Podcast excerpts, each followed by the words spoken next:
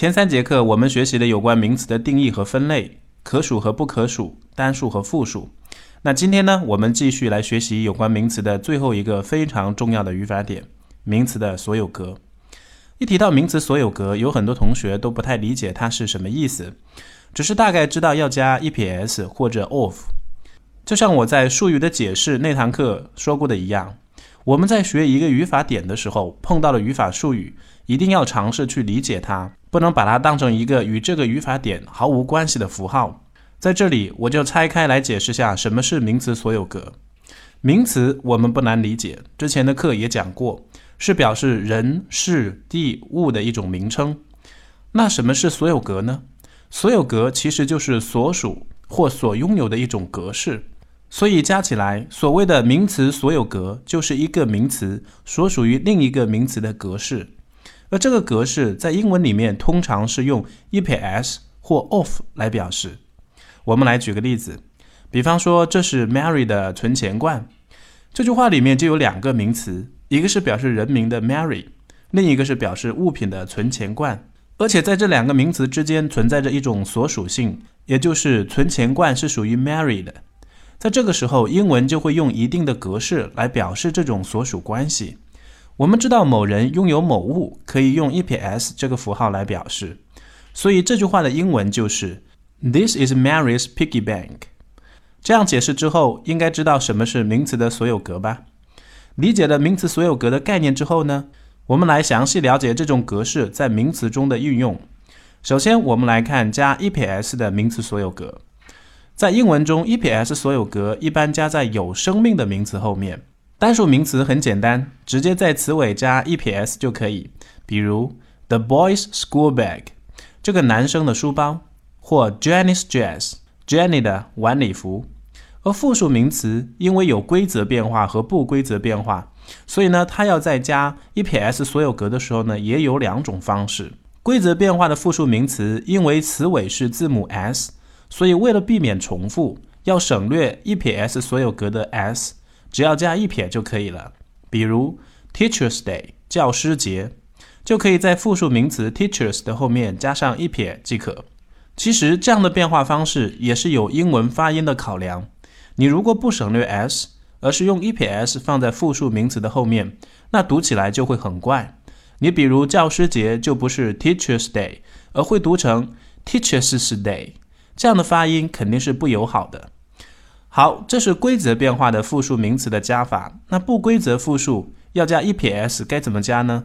很简单，因为它的词尾呢，并不像规则变化的复数名词，并不是以 s 结尾的，所以呢，它和单数名词一样，直接把 EPS 所有格加在词尾就好了。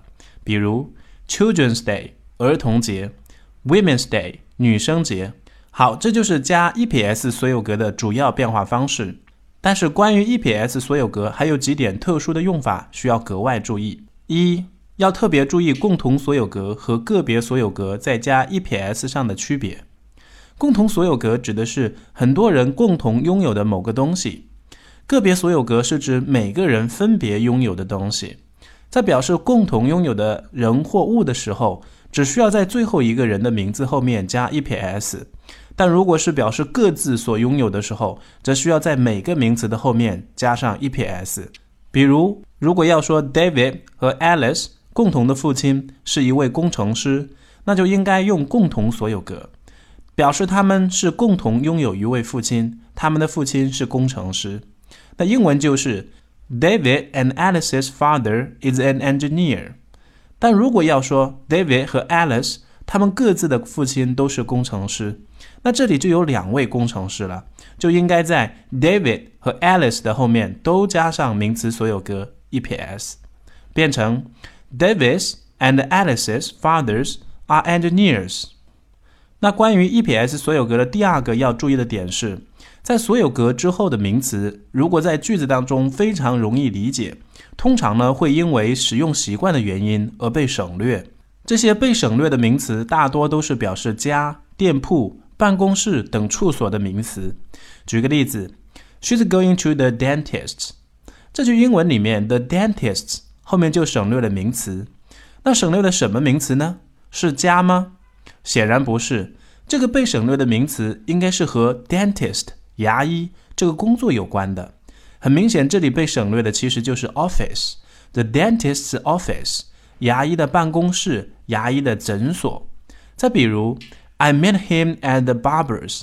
同样的道理，这里的 barbers 后面也是省略了和 barber 这个职业相关的工作地点，也就是 shop。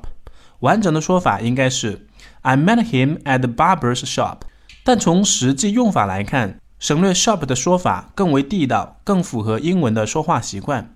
而如果是 I went to Davis，这表示我去过大卫的家。Davis 后面省略的就不是一个工作场所了，因为 David 不是一个表示职业人群的词。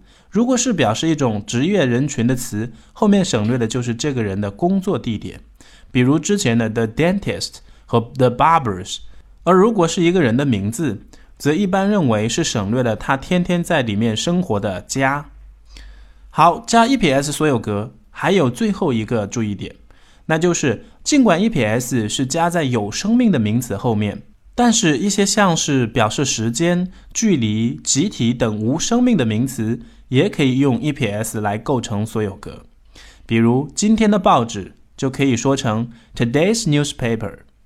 呃，世界人口也可以说成 The world's population。好了，这些就是我们用 EPS 这种格式来表达名词所属性的用法。那么，就像我们一开始讲过的，还有一种格式也可以用来表示名词的所属性。这种格式就是 of。跟 EPS 不一样，of 所有格一般用在无生命的名词中。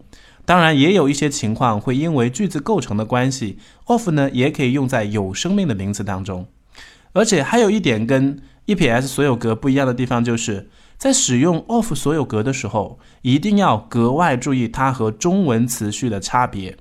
比方说，一张中国地图，我们中文是先说中国，然后再说地图，但用英文的 of 所有格来表示却是 a map of China。也就是说，英文是先说你想要表达的东西，再把它所属的对象或范围放在 of 所有格的后面。通过这个例子，我们应该能够理解，用 EPS 所有格说 A 的 B，再用 of 所有格来表示，就要说成 B of A。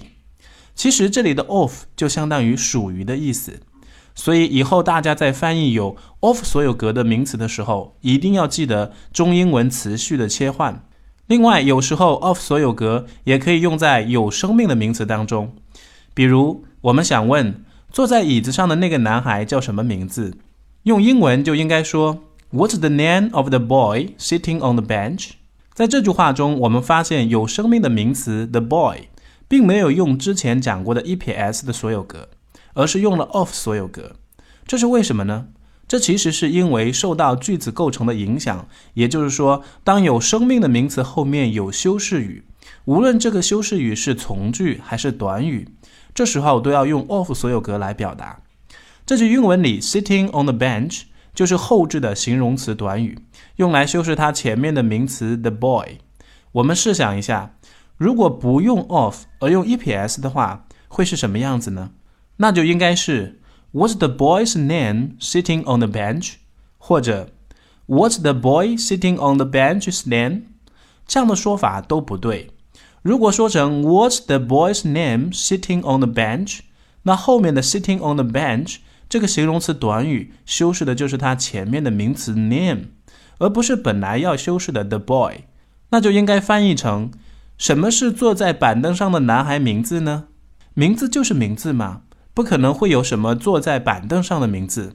而如果是要说成 What's the boy sitting on the bench's name？那这句话呢也会有歧义，会让读者认为 the bench's name 是这个板凳的名字，那跟原本想要问这个男孩的名字的意思就有出入。所以这时候呢，唯一解决的办法就是用 of 所有格来表达。说成 What's the name of the boy sitting on the bench？这样一来呢，就既不会让后面的修饰语 sitting on the bench 和要修饰的名词 the boy 离得太远，也不会让句子呢产生歧义。最后，还有的时候呢，会同时用上两个所有格，也就是我们所说的双重所有格现象。简单来说，当一个名词是另一个名词整体中的一部分的时候，就会用到双重所有格。它的结构是 of。加名词所有格，比如，我们想说我父亲的一本书，英文就是 a book of my father's。其实，双重所有格的用法也是受到句子构成的影响，因为我们不能把两个相同功能的中位限定词 a 和 my 放在一起，不能说成 a my father's book。有关限定词的用法，我们在接下来的一节课会详细讲解。